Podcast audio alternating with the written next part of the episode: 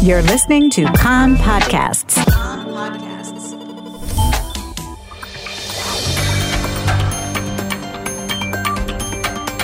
You are listening to the English language news of Kan, the Israeli Public Broadcasting Corporation. Good afternoon. It's 2 p.m. in Israel, Thursday, July the 6th, 2023. This is Nomi Segal with the top news at this hour. The IDF has confirmed that a mortar shell was fired toward Israel from Lebanon and exploded close to the border in the area of the village Rajar. No one was hurt. There are no special instructions for the home front. The IDF retaliated with artillery fire toward the area of the launch in the Mount Dov region in Lebanon. After reports this morning of explosions being heard in the area, the IDF had initially said there was no incident in Israel, but later revised the statement to confirm there had been a launch. A Kan reporter says that no alerts were activated and the hit was discovered only after searches.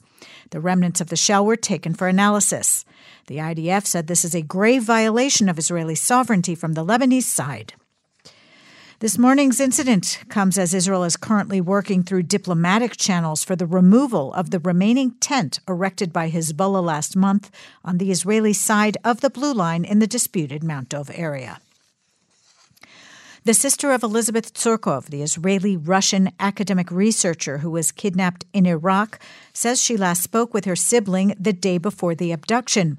Emma Tsurkov told Kan that her sister is alive. She said the family does not know much, but elements in the prime minister's office are doing everything to secure her release. A statement released by the Prime Minister's office last night said Tsurkov entered Iraq on her Russian passport at her personal initiative as part of her doctoral work at Princeton University. Israel is working with additional countries, including Russia and the United States, to release her. An Israeli official last night stressed she is not a member of the Mossad. The judiciary overhaul. The head of the opposition National Unity Party, Benny Gantz, has called on Prime Minister Benjamin Netanyahu to immediately announce a halt to the unilateral advancement of judiciary overhaul legislation and to come today to the president's residence to resume dialogue. If not for democracy, security, and the economy, then do it for the unity of the nation and to prevent bloodshed, Gantz said. Netanyahu speaks about responsibility, but he legislates recklessly. He was speaking at Kfar HaMaccabiyah. The Likud said in response, it is unfortunate that Gantz did not heed the calls of coalition leaders for months to reach understandings and called Gantz a prisoner of the protests. All of the individuals arrested at last night's protests in Tel Aviv have been released, including the driver of a car suspected of running over demonstrators in part, a Kan reporter says, because no complaints were filed against him. Thousands of Israelis protested in dozens of locations around the country last night following the announcement of the Tel Aviv District Police Commander Ami Eshed that he was retiring from the force and saying that he was ousted from his current position for rebuffing political interference by the National Security Minister to use excessive and illegal force against anti government demonstrators. In Jerusalem, nine people arrested during a demonstration in the capital last night were also released.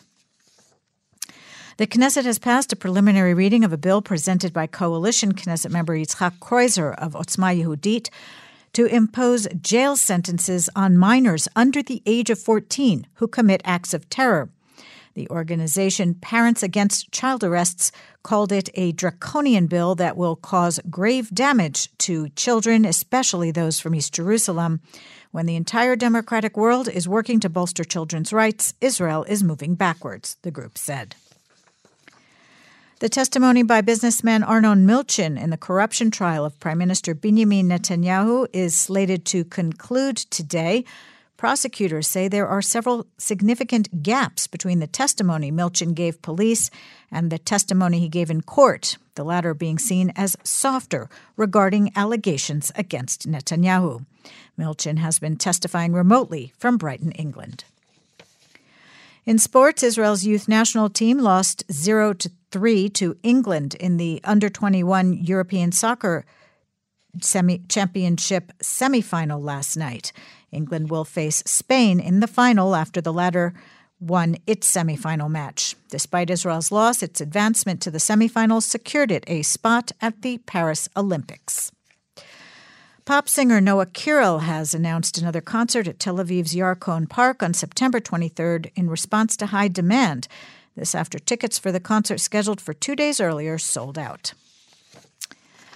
This advisory, the health ministry has issued a warning for swimming at Acadia Beach in Herzliya due to irregular water quality levels. In other news, find researchers at the University of Haifa are predicting with caution but high likelihood that Israel's beaches will be fairly jellyfish free this summer. The weather outlook slightly cooler in the hills and inland. Tomorrow, no change. Saturday and Sunday, warmer. The maximum temperatures in the main centers Jerusalem and Tel Aviv, 28, Haifa, 27, Beersheba, 32, and in Eilat, going up to 39 degrees Celsius. That's the news from Kan Reka, the Israeli Public Broadcasting Corporation. Join us at 8 p.m. Israel time for our one hour news program. You can tune in at 101.3 FM, the Kan website, and the Kan English Facebook page.